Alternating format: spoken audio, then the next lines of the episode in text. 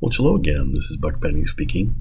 Welcome to another episode of Johnny Dollar. This episode of Johnny Dollar uh, is about a medium. Uh, I love the title. Uh, anyway, but uh, a medium uh, reads the minds or communicates with the dead, and that's what this episode is going to focus on. But I mainly grabbed it as part of my uh, podcast, Strange New Worlds of Dimension X Minus One, that I do. I'll have a link to that podcast down below. And we are having an ESP week or mind reading sort of week over there. And we've already had uh, CBS Radio Mystery Theater with uh, two brothers that can read each other's minds. We've got this episode that's over there. We are um, going to have an episode of The Whistler with about mind reading. Uh, there's an episode of uh, CBS um, Radio Workshop that uh, looks into ESP in a factual way, so it's a nonfiction piece, and that's a, a fun one to listen to from 1956.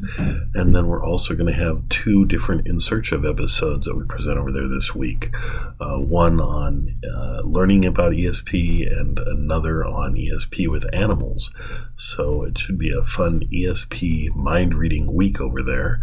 Um, please join us. I have the link below, or you can just do a search for Strange New Worlds of Dimension X Minus One podcast. And uh, enjoy this episode of Johnny Dollar. And we might see you over there on my other podcast. Yours truly, Johnny Dollar, starring Bob Bailey, is transcribed in Hollywood. It is produced and directed by Jack Johnstone, who also wrote this week's story. Heard in our cast were Virginia Gregg, Lawrence Dobkin, Lorene Tuttle, Harry Bartell, Eleanor Audley, Joseph Kearns, Herb Vigran, Junius Matthews, Tony Barrett, and Sam Edwards. Musical supervision by Amerigo Marino. Be sure to join us on Monday night, same time and station, for another exciting story of yours truly, Johnny Dollar, Roy Rowan speaking. From Hollywood, it's time now for. Johnny Dollar. Hi, Johnny. Pat McCracken at Universal Adjustment Bureau. Hiya, Patsy. What's on your mind? Had your fortune told lately? Nope, and I don't think I want to. The last time it came true. Oh, what was it? Well, this Madame Gaga went into a transom or whatever you call it, and. Oh, trans boys, if you didn't know. Yeah, anyhow, she told me I was going to become an insurance investigator, and I've been stuck with it ever since. Oh, sad, sad. But now, how'd you like to try your hand as a psychic investigator? sure, what do I do? Uh, drop over, will you? I'm on my way.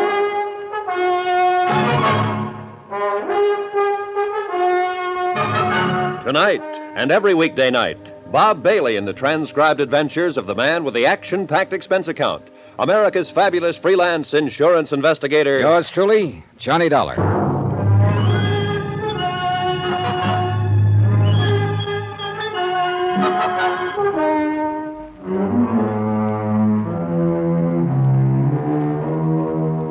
Expense account submitted by Special Investigator Johnny Dollar to the Universal Adjustment Bureau, Hartford, Connecticut.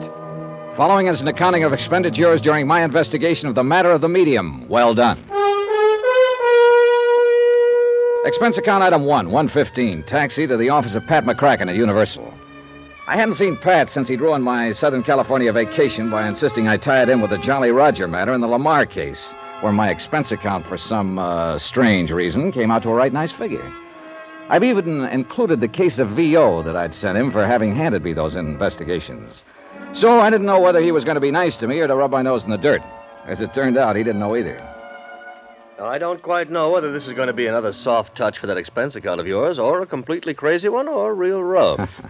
Tommy Green seems to think the latter, though I don't see why particularly. Yeah, who's Tommy Green? Mid-Eastern life down in New York. Oh, but just bill me as usual. Sure, okay. Now, Tommy says he's run into this sort of thing before, but not on so big a scale. That's why he's worried about it. Pat, you still haven't told me what. Oh. now, one of his clients happens to be a sweet young thing named Carol Sharp, 26 or 7, beautiful, badly spoiled. Hmm, Love him that way. What? Uh, nothing. Go on, go on. Uh, yes, yes. Uh, she lives alone in a swank penthouse in the East 50s down there in New York, Playgirl.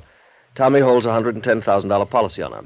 Straight life. Beneficiary? Her family, mother, and a couple of kid brothers. No father? No, no. The others live over in Mauchunk, PA.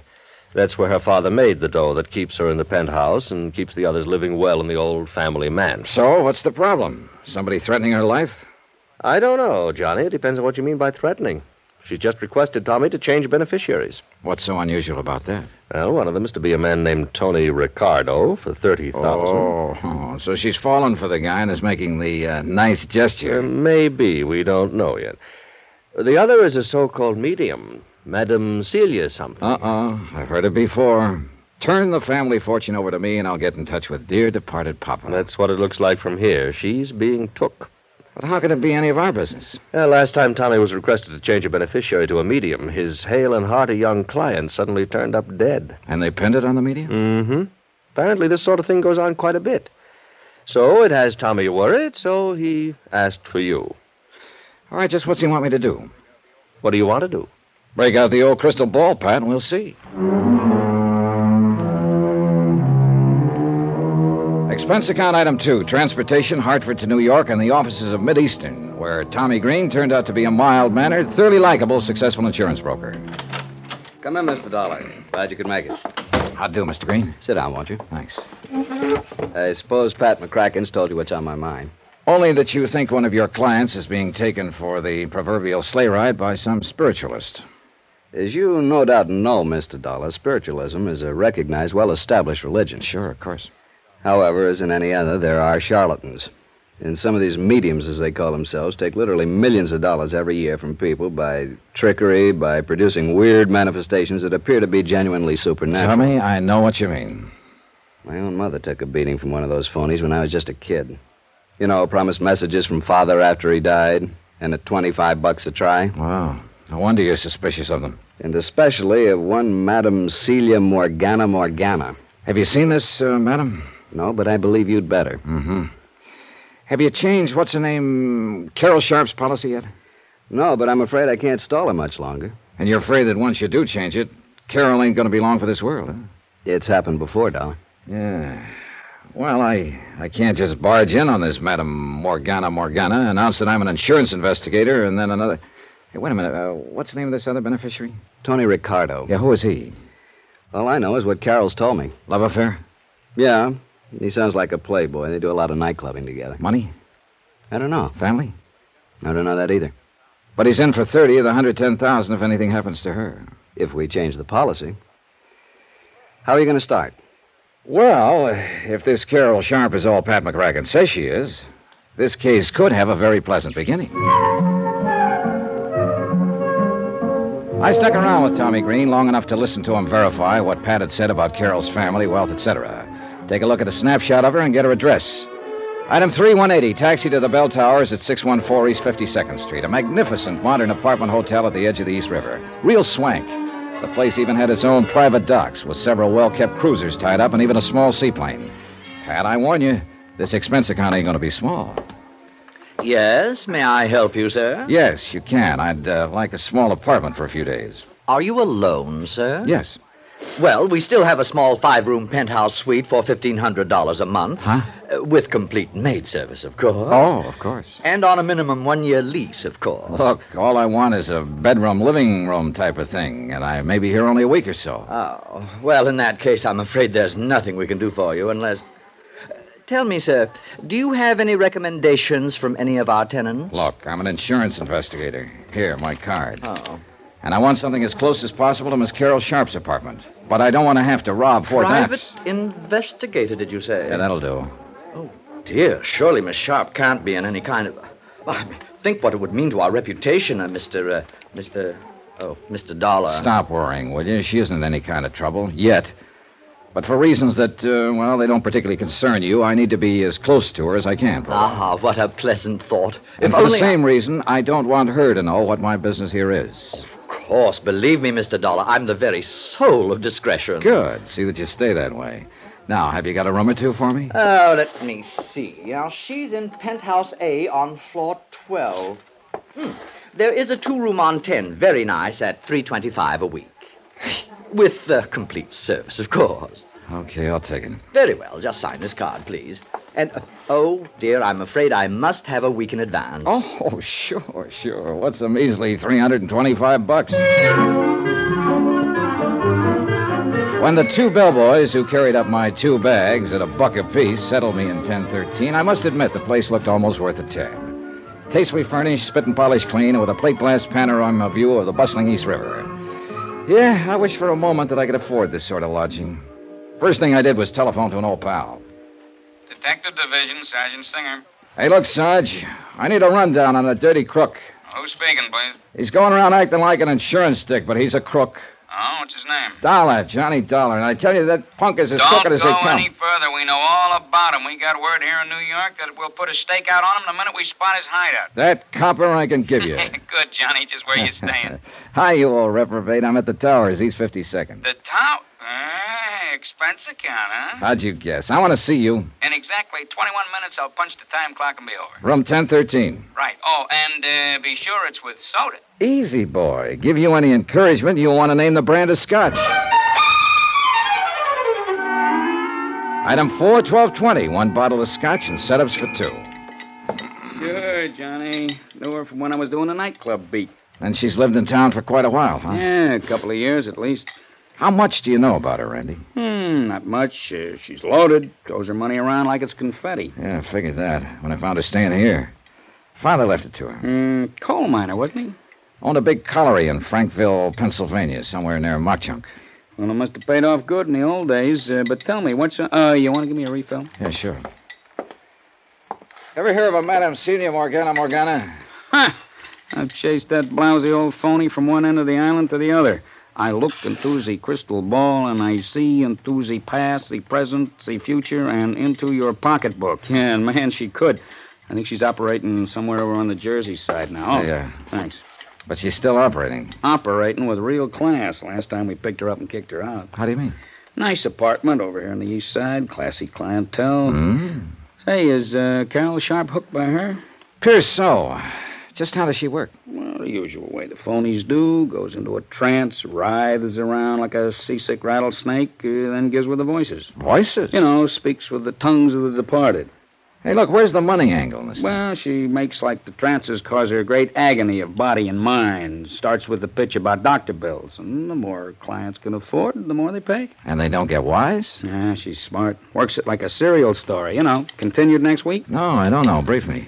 Well, at each seance, she tells them just enough to whet their appetite for more. Leads right up to the next hot bit of information, has them hanging on every word, then bingo, the trance is over. Ah. However, if you come back next week when I recover my strength, so they pay her off and they're back a week later to play games with her again. I don't know. Seems pretty obvious to me. Well, that's because you've never attended a seance run by an artist at it. Hey, why don't you? I think I will. I'll see what I can dig up for you. You mean there are still some going on around town? Some. Dozens, hundreds probably. Kick 'em out of one place, they move to another, unless you can tie a serious rap on 'em. Which reminds me, Tommy Green told Yeah, me. yeah, I handled that one myself. A Madame Gabor Charnarsky. Got a sweet old man to sign over his fortune and had him knocked off. Oh, that's a dirty racket. Yeah, religion, science, the professions, they all leave an open door to the racketeers, I guess. Okay, set up a seance for me, Randy. And meantime, Yeah? run me a make on Tony Ricardo, will you? Ricardo. Yeah, he's the other one Carol Sharp wants to name as a beneficiary. Besides the medium? Yeah. Beneficiary of a whopping big life policy.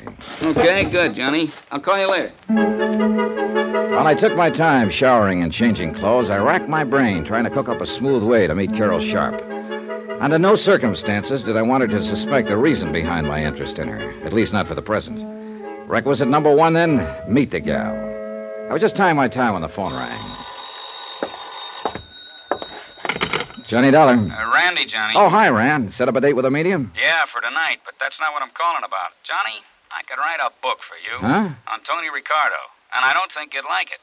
You seen him yet? No, but I will as soon as I can locate him. Well, if he finds out what you're working on, he'll locate you. Fine. Yeah, just be sure you see him first, and that you're carrying a gun. Thanks, Randy.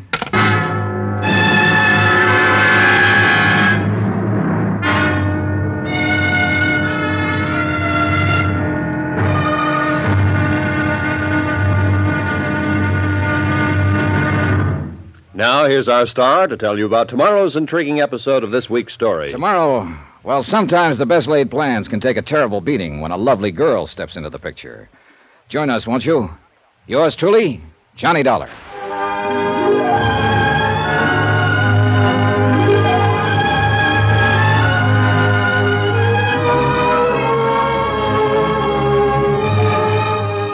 Yours truly, Johnny Dollar, starring Bob Bailey, is transcribed in Hollywood.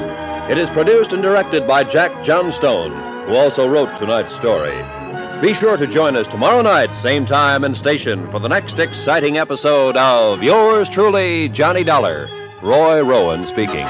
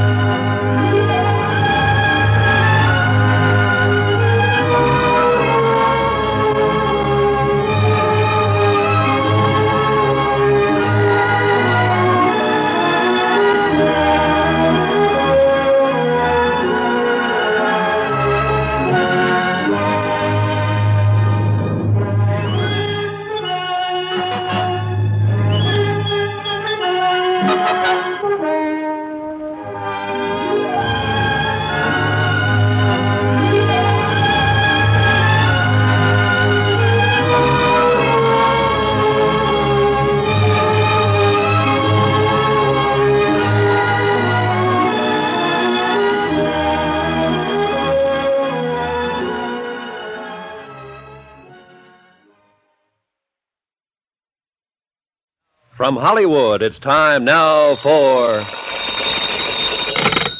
Johnny Dollar. Randy Singer at headquarters, Johnny. Oh, hi. More information on Tony Ricardo? Only what I told you before. Look out for him. Randy, that doesn't sound like anybody that a gal like Carol Sharp would be associated with. Who knows? For a cut of her money, most anybody'd be willing to act like a nice old coot. Till he got his hands on it. Yeah, I know what you mean. But now I thought you were going to set up a seance for me. Or couldn't you find a crystal ball? I'm working on it. I'll call you. Yeah, do that.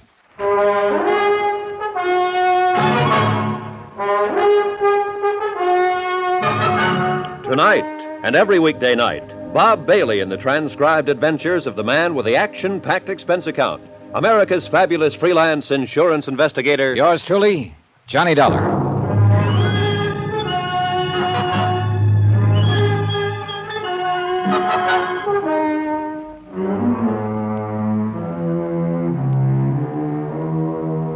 Expense account submitted by Special Investigator Johnny Dollar, location New York City, to the Universal Adjustment Bureau, Hartford, Connecticut.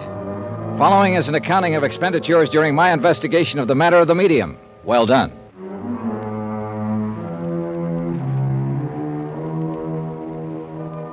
Three people to look up immediately. First, Carol Sharp, wealthy heiress who insisted on a funny change in the beneficiaries of a whopping big life insurance policy. Second, a questionable character named Tony Ricardo, who was scheduled to be one of those beneficiaries. Third, in the same category as Tony, one Madame Celia Morgana Morgana, a self styled psychic medium. Instead, I huddled with Tommy Green, the broker who handled Carol Sharp's policy. But you haven't even seen Carol yet? Nope. Johnny, I can't stall off changing the beneficiaries of her policy much longer. You've got to do something about this. Because you don't like mediums? This one is a fake. Or you and don't she- like playboys with foreign names? Listen, Johnny. I'm afraid that once she names them in her policy, her body'll suddenly turn up floating around somewhere in the East River. But what if I find they're okay? In spite of the opinion of Sergeant Singer of the NYPD. What did he say? Oh, not much. But he hinted that when I meet Ricardo, I'd better be carrying a gun. Well, don't you see? That's exactly what I'm driving at. As for the medium, well, Tommy, you know as well as I do, there are a lot of perfectly legitimate, honest spiritualist churches all over the Believe country. me, Johnny, if this one ever saw the inside of a church, it'd be a miracle. She's a fraud. How do you know? Ever met her? I know how these phonies operate. Ever met her? No, no, I haven't. I haven't the least idea where to look for her. That's why I sent for you. But you haven't even seen Carol yet. Now look. Tommy, I've taken a place in her apartment hotel, the Bell Towers. Oh, you expense account boys. And I'll meet her as soon as I can, in my own way. Meanwhile, I want you to do something for me. It'll help to get things moving, anything. Find out some more about the beneficiary she wants to cut off. Her mother and two brothers out in Mauchunk, Pennsylvania. Find out how they're doing financially, among other things. How, Johnny? Hire another investigator? Take it that you don't want them to know about it. Well, uh, why don't you cook up some kind of a news item about Carol, the local girl in the big city, and phone it in to the local newspaper editor? Those small town papers love that sort of stuff, and the editor will probably talk his head off about the family if you encourage him a bit. What kind of a news item? Oh, anything that's harmless. Sounds like something you'd be better at than I am. Tommy, I've got other things to do. Plenty. Armed with the snapshot of Carol, I took a cab to the bell towers. And I hoped that somehow, and without making it too corny or obvious, I could figure a way to get next to Carol Sharp. As it turned out, it was both corny and successful. You see, the automatic elevator in the towers is a slow one. Will you push the button for 12, please? Oh, surely, miss. I'm only going to the. What, what's the matter? Huh? Hmm? Oh, I'm sorry. Here, I'll push No, it. no, no. I no. beg your pardon. I. Well, I, I'm sorry, but I. Well, I can't believe this. Unless I'm psychic. Now, look, mister, this city is too big and sophisticated for. Is something wrong with you? You did want to get off on the 10th floor, didn't you? Yes. Yes, I did. Well, we're here. Floor 10, so. Mister, did somebody hypnotize you? Yes. Uh, no. Oh, oh, please, miss, e- e- excuse me. It's, it, well, it's just that I can't believe. Oh, I'm, I'm terribly sorry. Well, when I was a kid, I used to have a dream over and over again about a beautiful girl, and her name was Carol. What? The same dream over and over, and it, well, it, it startled me just now because, well, because you looked just like she did. Oh, but it's all nonsense, and I know it, and I apologize. Carol, did you say? Yes, but it was just a dream, and probably I just imagined that you resemble her, and I'm terribly sorry. I, I, I know what this must look like to you. Yes. Like a veridical dream, What? a truth dream. It's a psychic phenomenon. Oh, that. Well, I'm sorry, but I don't believe in that sort of stuff. Oh? Well, it just happens that there are thousands of cases on record and by people of uh, reputation and responsibility. Oh, sure, sure. But now, excuse me, and uh, again, I want to apologize for this, uh, well, this embarrassing moment. Goodbye. I could see over my shoulder that she left the elevator door open until I'd gone into my suite across the hall. I sat down next to the broad window overlooking the East River, crossed my fingers, and waited. Ten minutes? Fifteen? Uh, hello? Mr. Dollar, Yes, who's that? this is Carol, What? your dream girl. Uh, hello? Oh, I get it. I made a fool of myself in the elevator, and now you're rubbing it in. No, I didn't mean it that way. I hope you don't think I'm being forward, but I'd like to talk with you. About your dream, I mean. What's that mean? And I was afraid you thought I was trying to pull a fast one in the elevator. But uh, how did you know who I am? I just asked the desk clerk who was in 1013. My name is Carol Sharp. Then it really is Carol. Well, that's amazing. That's why I want to talk to you. Well, there, uh, there's a nice cocktail lounge downstairs In half an hour? in half an hour. Bye. Uh, Dollar, you are a fast one. Now, let me see. Huh? Johnny Dollar. Randy Singer. Yeah, I want to know. Wow, what's the matter? After what I've been talking to, this is a come down. Now, what are you. D- oh, you met Carol Sharp. Sure huh? did. Oh, look, I've uh, set up the seance I promised. You uh, still want it now that you've uh, met the girl? Sure. I want to find out what this stuff is all about, how those people operate and so on. Want to pick me up here at the towers? Uh, why don't you meet me here at headquarters, and you can look over the file on Tony Ricardo. Good idea. I'll be clear any time after six. Uh, better make it around seven. I've got a date for cocktails Are you uh, in town on a case or? with uh, Carol Sharp. You lucky dog. See you later.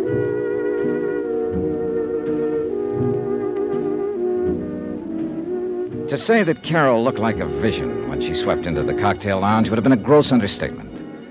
Her light blue cocktail gown was probably from Hattie Carnegie, but its lines were simple in the extreme, and it only served to accentuate the fresh, lithe figure and the natural beauty of the girl. Her blonde hair was drawn back tightly, and a silver blooming stole was draped carelessly over her shoulder. If I'd put on an act when I stared at her in the elevator, believe me, this was no act now. I hope you don't think me too brazen for having called you the way I did. You have no idea how glad I am. Uh, will this be all right? Oh, fine. Thank you. I, uh, I was afraid after that episode in the elevator, you might have thought I was just some lonely bachelor trying to find a date. Are you a bachelor? I am confirmed. No, you just haven't met the right girl. Well, there are times like this when I think perhaps the. Your order, sir? Uh, oh, sure, point killer. Carol? Uh, sherry and bitters, please. Sherry and bitters and VO over ice. Thank you, sir. Be honest with me. Do I really look like the girl you used to dream about when you were a little boy? Or did you dream about a, a little girl your own age who just happened to bear some resemblance to me? Well, no. No, you see. That's very important. You see, if it really was a veridical dream, well, you see, the phenomenon of precognition would be involved, too, so to speak. Precognition. Yes, you're now knowing me psychically before you could possibly know about me by any natural means. Uh, where have you lived most of your life? Oh, all over. Here in New York, Hartford, Connecticut. Eastern Pennsylvania? No, never, except for an occasional trip to Philadelphia. But that wasn't until I was grown up. Well, then you couldn't possibly have ever actually seen me because all my life I've lived in Pennsylvania and, well, in the coal mining district. Well, uh. So your dreams of me must have been due to some supernatural cause. Ah, There's Carol. no other explanation. Well, is there? Carol, I. Sherry and bitters for the lady and. Uh... Yeah, uh, thanks. Uh, I'll sign that. Saved by the bell, or rather by the waiter. I'm afraid I came awfully close to admitting to Carol that I'd trumped up the whole dream business just to meet her and talk with her. She was certainly hep on the subject of things psychic, and I'm afraid a natural sucker for anyone who wanted to capitalize on her gullibility. Beautiful, intelligent, well educated, but, well, you'll see what I mean. And although it's a terrible strain on her, these deep trances, I mean, I've received messages through her, Johnny, from my father. Through this meeting, Yes, Madame Morgana Morgana. and your father's dead. He died three years ago. Carol, are you sure about those messages? Yes, Johnny, I'm sure. That's why I want you to go and see. See these things for yourself, will you? Will you go to her with me? Now, don't swing at me, but at this point, I think I'd go anywhere with you. Johnny, I'm serious. I, I want to tell her about you anyway, and the veridical dreams. Well, all right. When? I'll call her tonight, and perhaps we can see her tomorrow night, all right? Yeah. Carol, I don't want to seem suspicious, but uh, Yes? don't tell her anything about me, except that you're bringing me along. Oh, no. No, of course not. She wouldn't let me anyway. That's the way the fraudulent mediums work. Oh? There are frauds among them? Plenty of them. You know, they get the information from some mutual friend, then pretend they're getting it from a supernatural source. And she doesn't. I'm sure of it. So far, so good. I'd met Carol Sharp. I'd convinced her in a snide sort of way that I was intrigued with this psychic phenomena business. I was well on the way to meeting the medium who had sparked this whole case. And later tonight, thanks to Sergeant Randy Singer of the NYPD, I'd attend a seance calculated to be my first step in finding out how the phonies in the racket impress their customers. There was just one more person to meet Tony Ricardo, whom Carol wanted to name, along with the medium, as beneficiary of her big insurance policy. By the time Carol and I finished cocktails, I was sorry I'd made any plans for the evening. But I was already late for my meeting with Randy at headquarters. I took Carol back to her penthouse and then dropped into my own suite to pick up a topcoat. Somebody had shoved a note under my door. Mr. Johnny Dollar, if you value your life, you'll stay away from Carol Sharp. It was unsigned.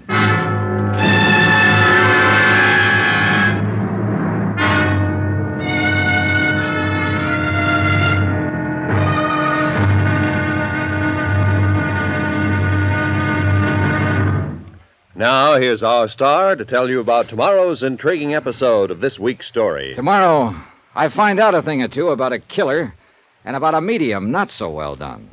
Join us, won't you? Yours truly, Johnny Dollar.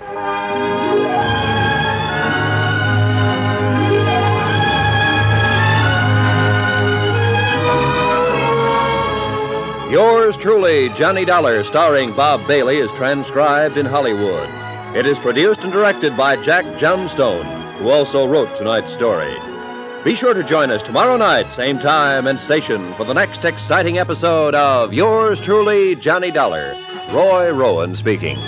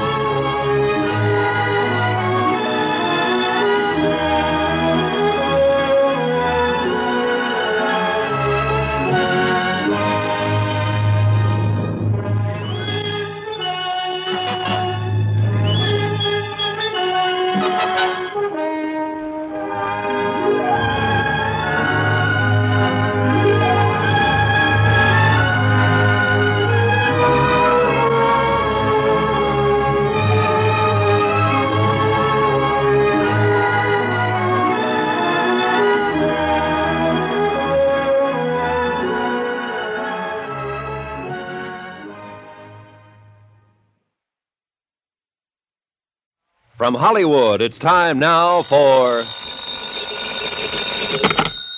Johnny Dollar. This is Tony Ricardo. Oh, I've been hoping to get in touch with Did you receive my note? Was that your polite threat to kill me if I don't leave Carol Sharp alone? Yeah, I received it. And I have a sneaking suspicion the police department might be interested in No. Oh, please, I, I guess I acted a bit hastily. Perhaps you let me talk to you. it. You want to take the threat back? That still stands. Then you don't leave me much choice. Talk to me first. Believe me, you won't be sorry. But I might be dead. Is that it? I want to see you. Can't do it now, but where can I reach you? Sunrise 3, 9970. Okay. Meantime, don't get trigger happy.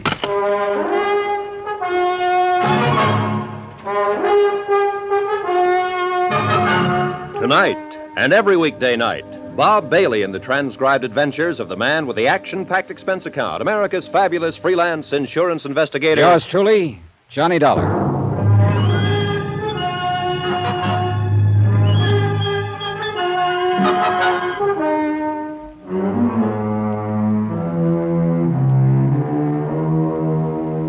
Expense account submitted by Special Investigator Johnny Dollar, location New York City, to the Universal Adjustment Bureau, Hartford, Connecticut. Following is an accounting of expenditures during my investigation of the matter of the medium. Well done. Expense account item 7, 85 cents. Cab fare from the Bell Towers to the 18th Precinct Station and Sergeant Randy Singer. So, you met Carol Sharp, huh? Yep. I put on an act that would have done credit to the Theater Guild. Told her she looked exactly like a girl I dreamed about as a kid, a girl named Carol. Oh, Lord. You swallowed it? Not only that, but she gave me a lecture on veridical dreams, an allied psychic phenomenon. you deserve an Oscar. also, she wants me to go with her and see this Madame Morgana Morgana. Oh, good. When? Tomorrow night. Well, you're not figuring on skipping tonight's seance, are you? No, no, not a bit. I want to find out what this stuff is all about, so I'll be prepared for tomorrow. Uh, this dame you have lined up pretty good. She's got a big following. You ready to go? Oh, wait a minute. You said you had the file on Tony Ricardo. Oh, yeah, yeah. Here it is, waiting for you. There. Anthony Ricardo, alias Ricky Marino, alias Tony the Tip. There's his picture. Height 5'9, weight 172, eyes brown, Hey, hair wait a sparse minute. gray, suspected member of the Dutchy Sperling outfit, 12 arrests, no Andy. convictions. Started as a rum runner back. Hey, this is Tony Ricardo? It's the guy.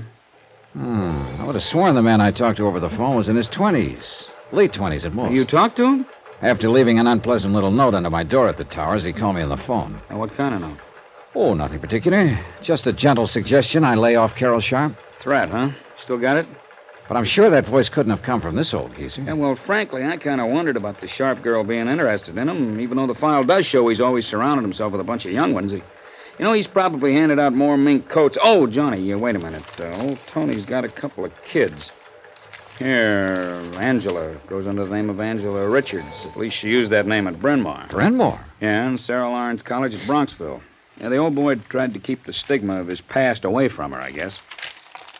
Yeah, you see, uh, married to a doctor over in Hackensack. Respectable housewife. Mm-hmm. Uh, what about the other? Anthony Jr., age 26. That was uh, last year. Let's see, that makes him 27. Now, Rutgers University, class. Hmm, not much on him. Unless I miss my guess, he's a chip off the old block.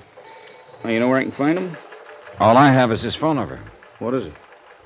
Wait till I see and talk to him. Yeah, that may be too late. He's what I think he is. Why not ask this medium about him tonight? Yeah, that. Hey, come on, we're late. Oh, Let's go.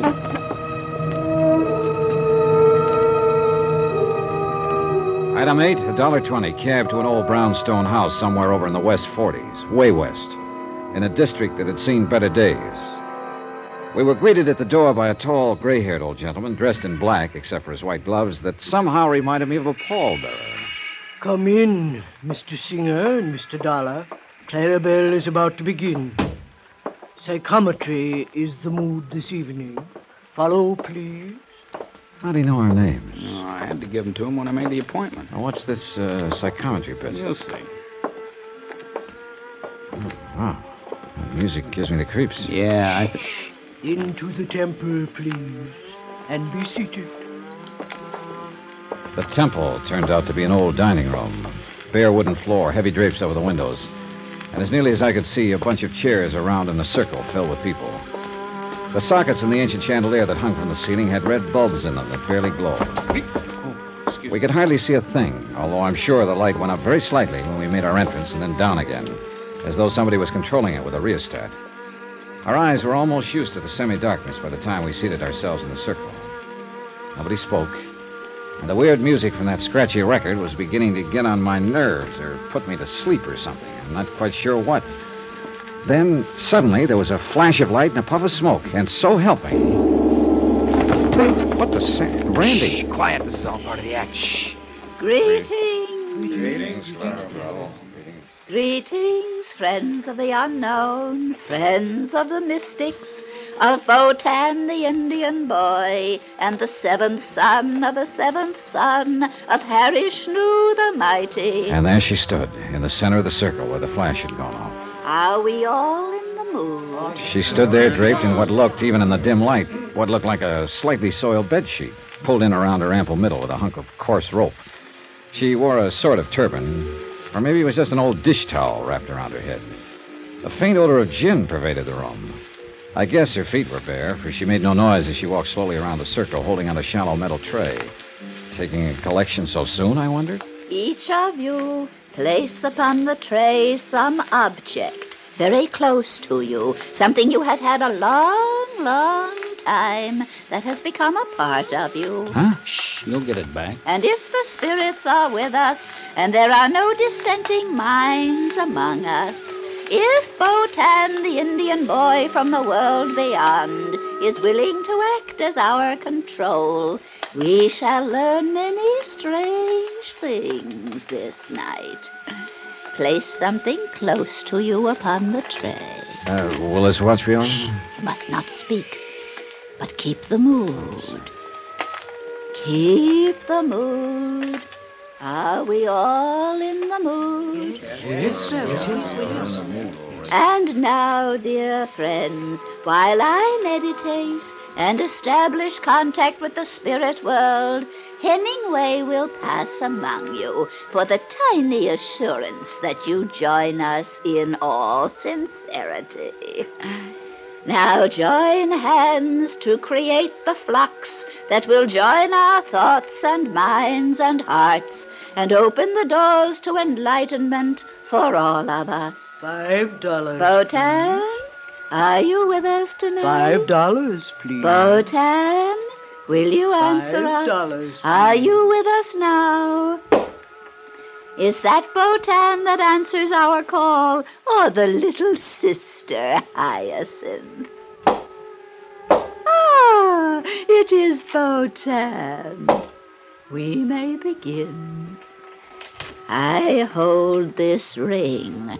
I feel the paramagnetic forces arising from it. This belongs to a businessman south of here. I seem to see clothing hanging in a large warehouse. Yes, yes. And the sound of many machines, sewing machines. Yes, yes, that's right. And many young girls working at the machine. One by one, she picked the objects off the tray, held them in her hand, and gave a kind of character reading of the owners. Occasionally, somebody in the circle would respond in a way that made it sound like she'd guessed right. Other times, she'd just make with a lot of generalities that could apply to anyone. Finally, she picked up my watch. This watch. I see tall buildings of stone and strange signs on them. I don't know what they mean. Trimutual universal adjustment. Randy. And I see great sheaves of papers carefully folded, and on each one it says, Policy. Policy. I don't understand unless.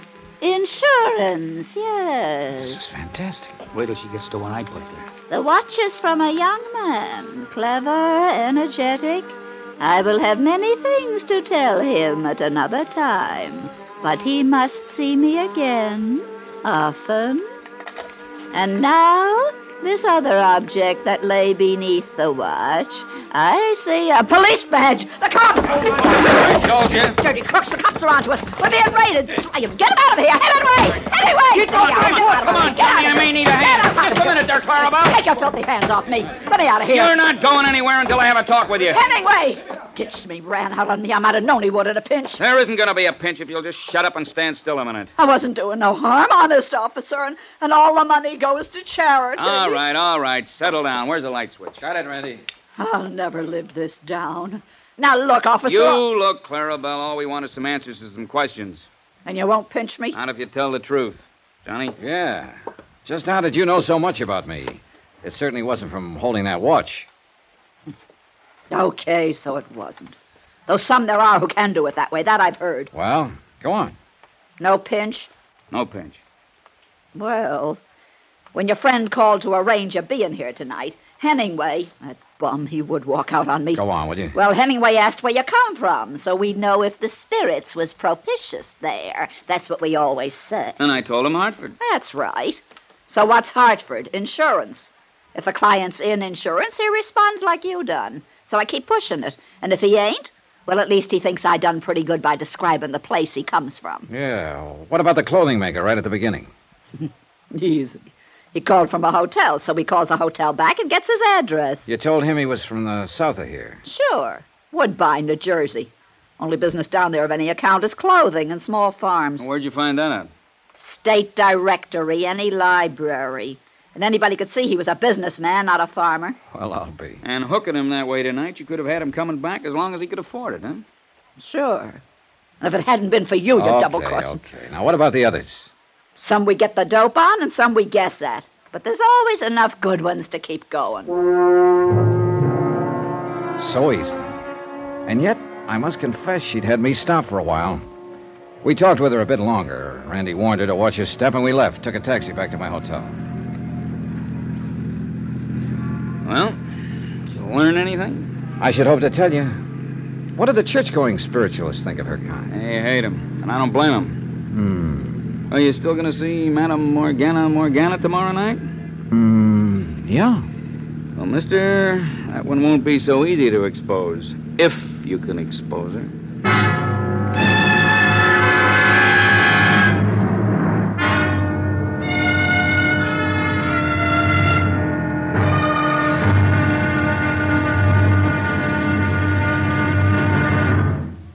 Now, here's our star to tell you about tomorrow's intriguing episode of this week's story. Tomorrow, the medium well done appears. Join us, won't you? Yours truly, Johnny Dollar.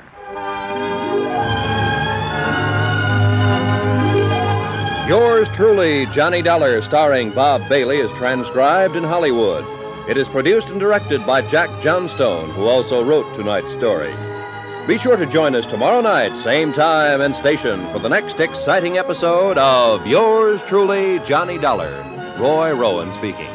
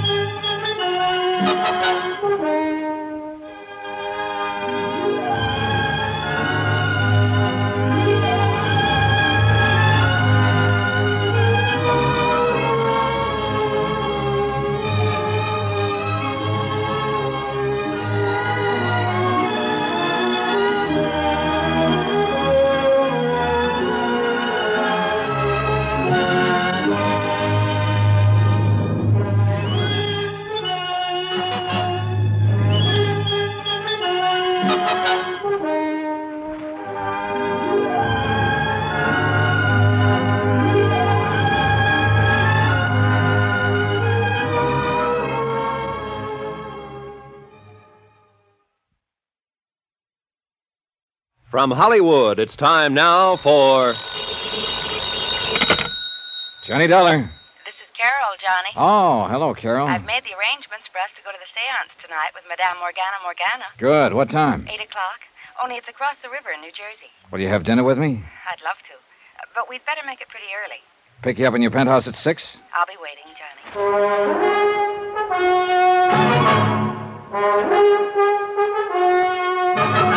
Tonight and every weekday night, Bob Bailey in the transcribed adventures of the man with the action packed expense account, America's fabulous freelance insurance investigator. Yours truly, Johnny Dollar.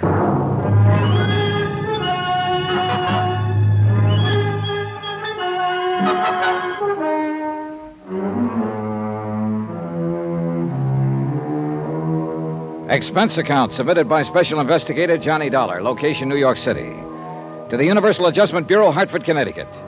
Following is an accounting of expenditures during my investigation of the matter of the medium. Well done.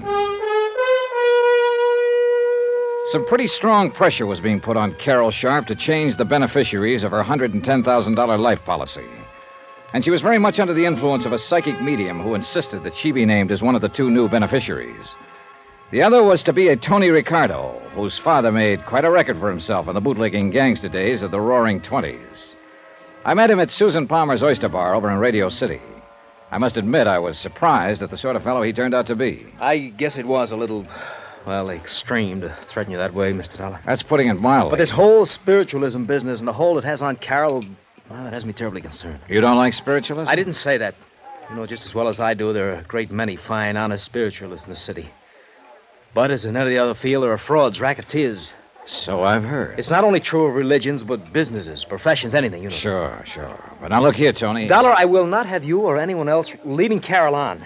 This medium who's already has such a hold on her. Do you understand? Pardon me, Tony. Your background is showing. What? I say come off it. This kind of act won't work.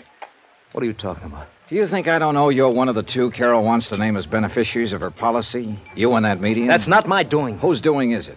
That medium, Morgana Morgana. She's been taking Carol's money by the hundreds week after week. Now you've come along to encourage her, and Dollar, I tell you to stop it. Tony. Maybe that story you gave her about dreaming of her over and over when you were a kid and couldn't even have known about it was true, but I don't believe Tony, it. that was made up out of whole cloth. I still. What? This funny decision to switch your policy around is the case I'm assigned to. Wait a minute, you mean that. Yes.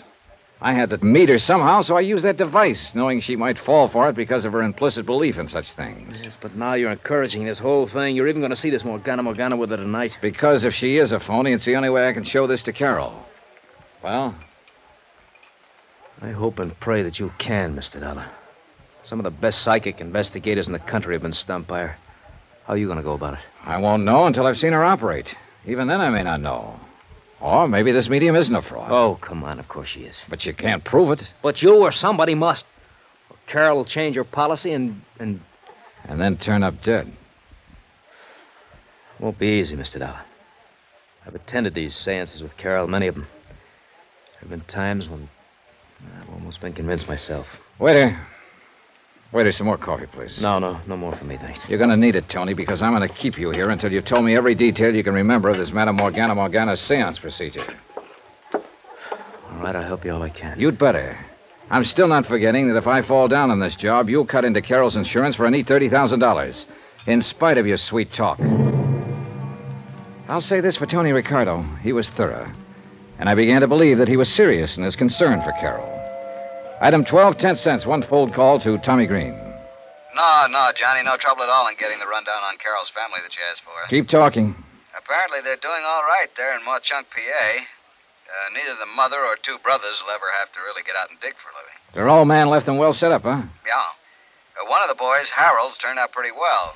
Works in some office over there, even though he doesn't really need to. What about the other boy? That'll be Dave, the black sheep of the family travels with a fast crowd, tears around the country in a sports car, that sort of thing. Oh. Right now, he's somewhere here in New York, just playing around. But, uh, Johnny, are you getting anywhere on this case? Yeah, Tommy, I think I am. Especially after what you just told me. Huh? Item 13, another phone call, this time to Sergeant Randy Singer at 18th Precinct Headquarters. Yeah, Johnny? Got a real easy one for you. What's that? Find a man. Name is David Sharp. Home address, Mockchunk, Pennsylvania. Chunk, Pennsylvania. Got it. Description? None, though he's probably in his 20s. Well, that's not And enough. he's probably staying at a hotel here in the city. Well, yeah, but where? What part of the city? Let me know when you find out, will you? Yeah, now, wait a minute, Kate. Expense account item 14, $106.80, and it includes cabs to several camera shops, one miniature camera with an f2 lens, a couple of rolls of special film, some very special flash bulbs, and a tiny flash holder. Item 15, taxi back to the towers to clean up and dress for my date with Carol. Then the phone rang. Johnny Dollar. We located David Sharp for you, Johnny. Just dumb luck. Now, who knows, Randy? Maybe you're psychic. Nah, leave us not have that stuff. Where is he? Found him staying at the third hotel we called, the Aberan, over on East 53rd Street. Not two blocks from that palatial joint where you're staying. Is he there now? No, but he always comes in just before dinner time. Hey, You still haven't told me why you're interested in him. I'm not sure myself. But do me a favor, will you? Like what? When he shows up, put a tail on him. I want to know where he goes, how long he stays, and when he comes back. But you won't say why? Not until I'm sure I know why. Thanks, Randy. Yeah, but I haven't said I- Thanks, boy. Dinner with Carol could have been one of the pleasantest things in years. But I'm afraid I was preoccupied with matters at hand and she with anticipation. She's promised to try to hear from Daddy again tonight. Oh, Johnny, I so want to speak to him again. Finally, I signed the check. We hopped into a taxi and headed across the river to the Jersey side. We ended up at a rather plain but nice home somewhere on the outskirts of, I guess, it's Union City. We were met at the door by a matron of about 45, I should say, who looked like an ordinary, respectable housewife, except perhaps for her quick, discerning eyes. Good evening, Carol, my dear. Oh, and you must be Mr. Johnny Dollar. Yes, uh, Madame Morgana Morgana? Yes. Do come in and meet the others who are here to form the circle tonight. Thank you, Carol. Thank you. Carol told me nothing about you except your veridical dreams of her. An amazing experience, isn't it? Perhaps you're really psychic. Oh, I, I doubt that. But all our friends thought my kid brother Richard was before he died a couple of years ago. Richard. Richard. That name has been haunting me ever since Carol telephoned. You don't suppose. What, madame? Oh, no, of course not. Now, um, here in the parlor are the others who will be with us tonight. Uh, may I present Mr. Johnny Dollar, Mrs. Dorothy Jessup, How do you do? Mr. John Price, Hello. Mr. Samuel Froelich, All right. and of course you all know Carol Sharp. Good evening. Honey. I see no reason why we shouldn't start. The atmosphere has seemed almost electric tonight. Very conducive to good contact with the, shall we say, the netherworld. And. Oh, oh, yes, you may smoke if you like, Mr. Dollar. We're very informal. Oh, I'm sorry. Just sort of a nervous habit, I guess, flicking this lighter. Oh, um, incidentally, I. I hope you'll tell these people of your dreams after we're finished. oh, dear. The atmosphere is tense. We should begin right away. Well, yes, I'll. I'll. I'll turn on some low music. The six of us sat down in a small circle. On the floor were three long, slender metal trumpets, like Halloween horns, but made of thin metal, spaced about the center of the circle. In the subdued conversation of the next few minutes, I learned it was through these that the spirit voices would come to us, that they would rise in the air and the voices would issue from them. From time to time, there in the pitch black room, I snapped the cap of my lighter as a reminder of what it was. You mustn't light it, Johnny, you know. No danger. This one hasn't even got a flint in it. I do hope we get some messages tonight. I think we will, Mr. Froelich. I have a, a feeling that we will. I have that feeling too, very strongly. From what Madame told us, you must have definite psychic powers, Mr. Dollar. That should be helpful. Wait. Wait. The power's here. I feel it. Almost as though she were suffering Come physical to us. pain. We are ready. The medium sighed and gasped. And we waited and waited. It's hard to describe the tension that comes of waiting that way in a completely darkened room. And it's easy to see how well the imagination can work, the powers of suggestion. There was a slight sound. One of the trumpets. I heard it move. Yes. Yes, so did I. That means that they are with us. It seemed to move toward you, Carol. I hope so. Yes. Yes, I can feel it in the air near me. Father? Father? Oh, Father, can you speak to me? There's so many things I wish to ask you. Yes, dear. Yes.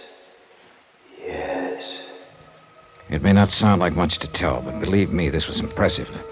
The death like silence, broken only by the faint voice from the trumpet, the whispered questions by Carol, an occasional sigh from the medium, and the shudder of my special little camera, which I hope sounded enough like my lighter had sounded. Yes, Carol. Always do the things I tell you to. You are a good girl, my darling. And you give me great happiness in this lonely, in this Father? Father? goodbye, my goodbye. Oh, Johnny, do you see? Do you see? Because only he and I know the things we talked about. Wait. I feel the trumpet is still near us, and perhaps. John. John. Mr. Dollar, it's for you. Yes? Richard? Yes, John. Dick. I've waited so long to speak to you. Dick. My brother. The brief conversation I carried on with my dead brother Richard was amazing. Of things in my childhood that I thought nobody else even knew about. Personal, intimate things that can only be known to a brother or someone equally close. It was fantastic, amazing, awe inspiring. Except for one thing I never had a brother. I didn't tell this to anyone. I played it straight and even stayed around and discussed my trumped up dreams after the seance. But I needed proof, and I couldn't wait to get back to New York to the police lab where I could develop the infrared film in my little camera.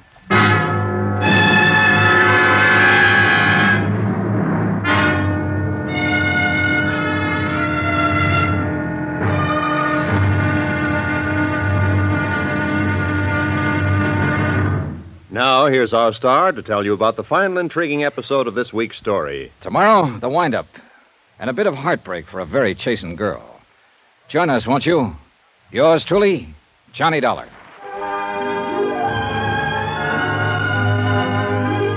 Yours truly, Johnny Dollar, starring Bob Bailey, is transcribed in Hollywood. It is produced and directed by Jack Johnstone, who also wrote tonight's story.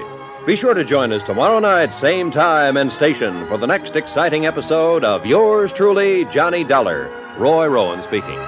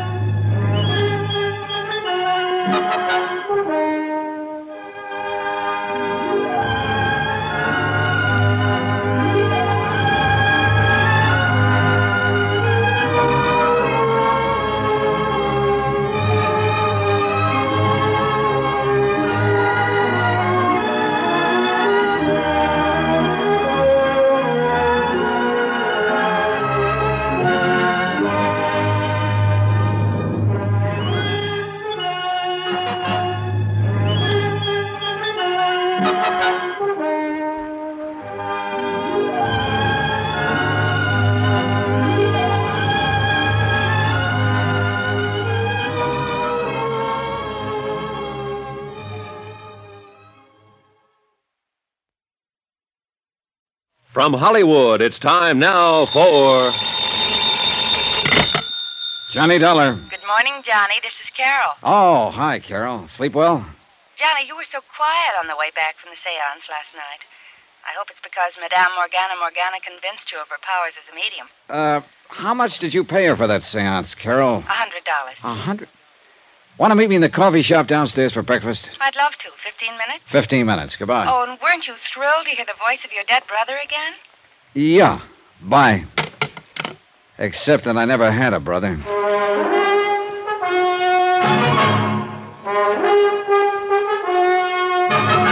Tonight, and every weekday night, Bob Bailey in the transcribed adventures of the man with the action packed expense account, America's fabulous freelance insurance investigator. Yours truly, Johnny Dollar.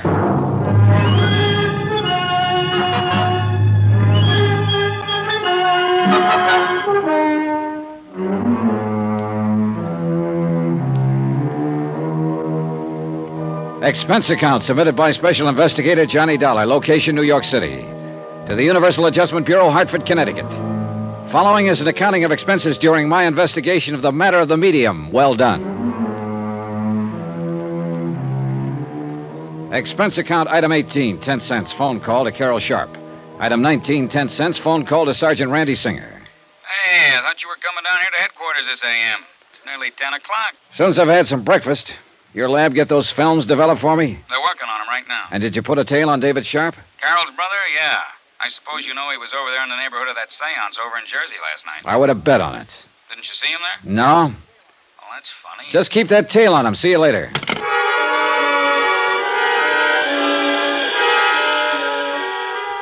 Item 20, 1070, long distance call to the city editor of the Mock Chunk, Pennsylvania Herald Express. For a full half hour, I asked him questions about the Sharp family, about one member of the family in particular.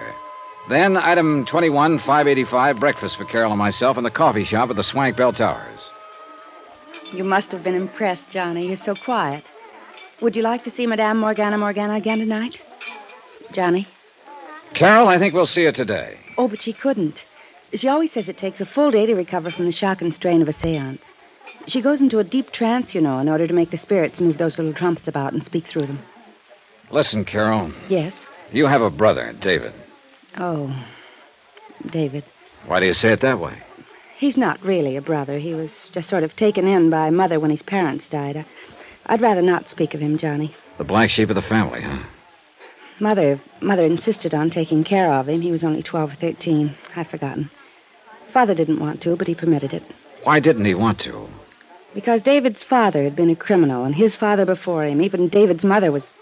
And my father was afraid. Yeah, but blood would tell. Yes, Your father left money to him, along with the rest of you. yes, he did.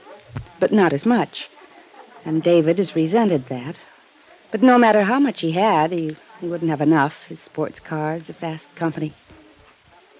Johnny, how did you know about Listen, that? Carol, I'm an insurance investigator. What? I came down here to look into this matter of your wanting to change the beneficiaries of your policy to cut off your mother and brothers in favor of this medium and Tony Ricardo. Johnny, I hate you for this. Why didn't you? I didn't dare let you know until I found out a few things. This is the most. and I you- think I have, including the fact that Madame Morgana Morgana, who persuaded you to make the change, is nothing but a clever fraud. No, that isn't true. And I'll prove She's it to you if you'll call your boyfriend, Tony Ricardo. Tony, Take him down to the 18th Precinct Police Station where I'll be waiting for you. Tony hasn't. You think because his father was a kind of gangster years In ago. that- Tony's case, I hope blood won't tell. 18th Precinct, both of you. All right, Johnny, we will be there.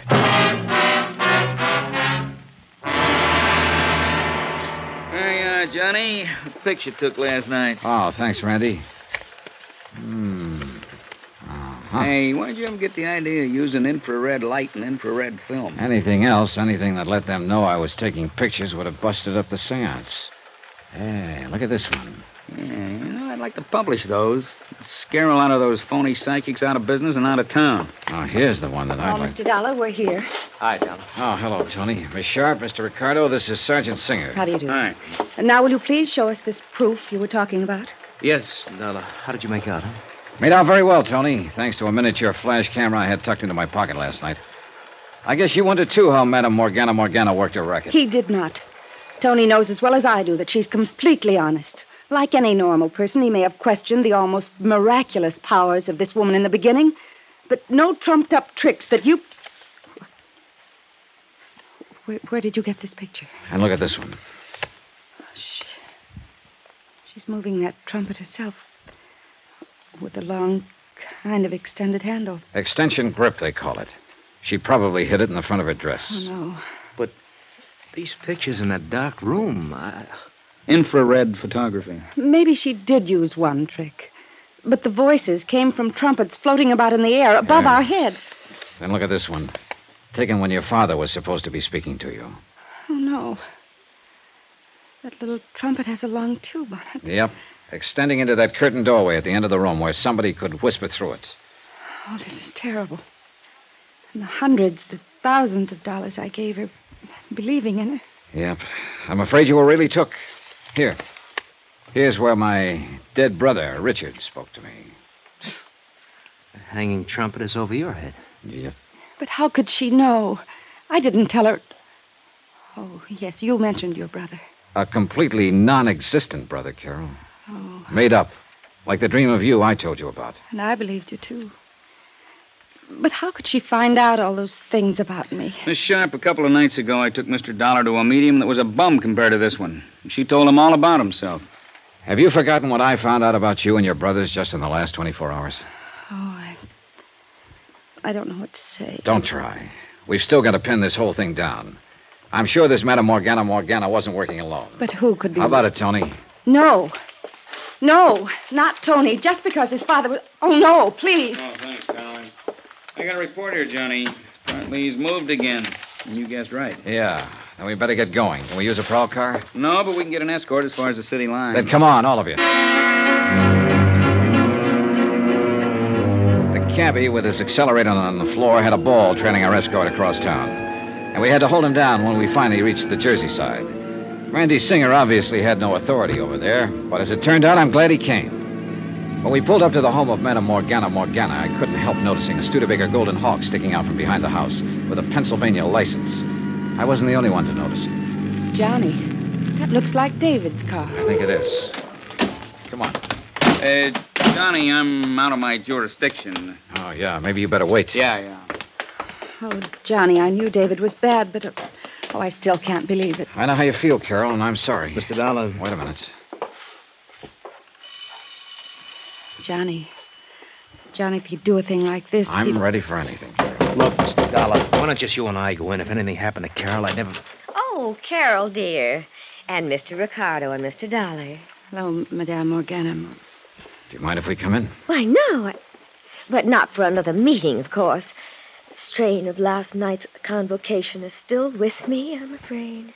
Yeah, maybe you ought to uh, up the price for your next seance. But there ain't going to be no more.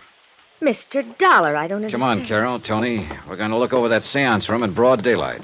No, you can't. I. I won't let you destroy the sanctity of that room. Oh, yes, you will. I'll lay it on the line to you, madam, whatever your name really is. This monkey business of yours has gone far enough. So this is the room. What terrible things you're saying. You take a thing like spiritualism that a lot of honest people believe in and make a dirty racket out of it. Carol, this man is mad. Make him leave this sacred place at once. Carol, what right have you to make such horrible implications? Implications? Those were accusations. Would you like to see how those spirits of yours move trumpets around in the dark? They couldn't be seen. And how those spirit voices suddenly appear out of thin air? Look at these pictures. How did you get these? I cannot tell a lie. I did it with my little camera. Well, All right. All right, you've exposed me. But there was nothing malicious about it. If you knew the solace, the comfort of mind and spirit these things have brought to the people who come to me. at a hundred bucks a crack, sometimes more. Why not? Carol has money. So have the others who come to me. Did you plan to make them all turn their insurance policies over to you? And then contrive to have them suddenly and unexpectedly join their immortal ancestors in the great beyond? No, no, that wasn't my idea. Oh, oh, I knew something like this might happen. It has happened. Now, where is he? He's no, no. I, I, I- I, I don't know what you're talking about. Your assistant or colleague in crime would be a better word, who stood inside the curtain door of the seance room and made with the phony voices of the dead, who gave you all the information on Carol, who's probably done a nice little research job on me since my visit last night. Yes, Mr. Dollar. David. I know all about your activity as an insurance investigator and why you're here. But it's not going to do you any good. Oh, put that thing down and give yourself up, David. So you're the one who arranged for me to be a beneficiary of Carol's policy, huh? Stand back. So the suspicion would fall on me when something happened to her? Of course. And give us a chance to clear out. But now it's too late. And now that you've found us out. Well, David, no. The light somebody turned on. Look out, Ella, look out! Are you dirty? Pull a gun on me, will you? Easy, easy, Johnny. Control yourself. I'll knock you. Randy. Eh, If you'll just get up off my chest. Here, here are the lights. But, David. When I flicked off the lights, Tony here made a dive for him. Here he is, wrapped up in the corner there. Yeah, and I've got his gun. Ooh, well, you got a mean left there, Johnny. Oh, I'm sorry, Randy, but. See, I thought this was out of your jurisdiction. I got curious about comparing your lousy photography with the room itself, Johnny, so I sneaked in the back door. When I saw what was going on, I, well, I, I lost my head, I guess. All right, Dave, up on your feet. Oh, Johnny. Easy, Carol. Better get her out of here, Tony. Yeah, sure. And remember that crack about blood will tell? Well, I think you can prove to her that in your case, at least, whoever said it was all wet. Well, what happens to David Sharp and Madame Morgana Morgana will be up to the courts. It's a cinch she's out of the ghost racket for a while, a long while. And of course, Carol did make a change in her policy to cut off David. Expense account, item 20 something, cab back to New York, hotel bill, and fare back to Hartford, 41735. Expense account total, 892.90. Oh, and if you don't mind, I'll hang on to that tricky little Cameron stuff in case I run into another medium well done. Yours truly, Johnny Dollar.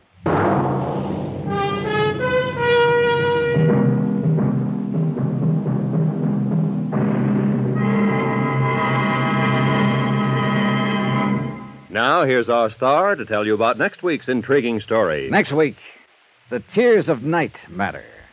A fabulous necklace and a fabulous girl. Join us, won't you? Yours truly, Johnny Dollar.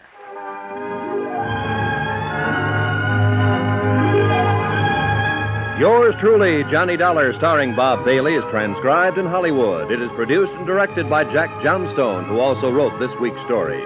Heard in our cast were Virginia Gregg, Lawrence Dobkin, Lorene Tuttle, Harry Bartell, Eleanor Audley, Joseph Kearns, Herb Vigran, Junius Matthews, Tony Barrett, and Sam Edwards.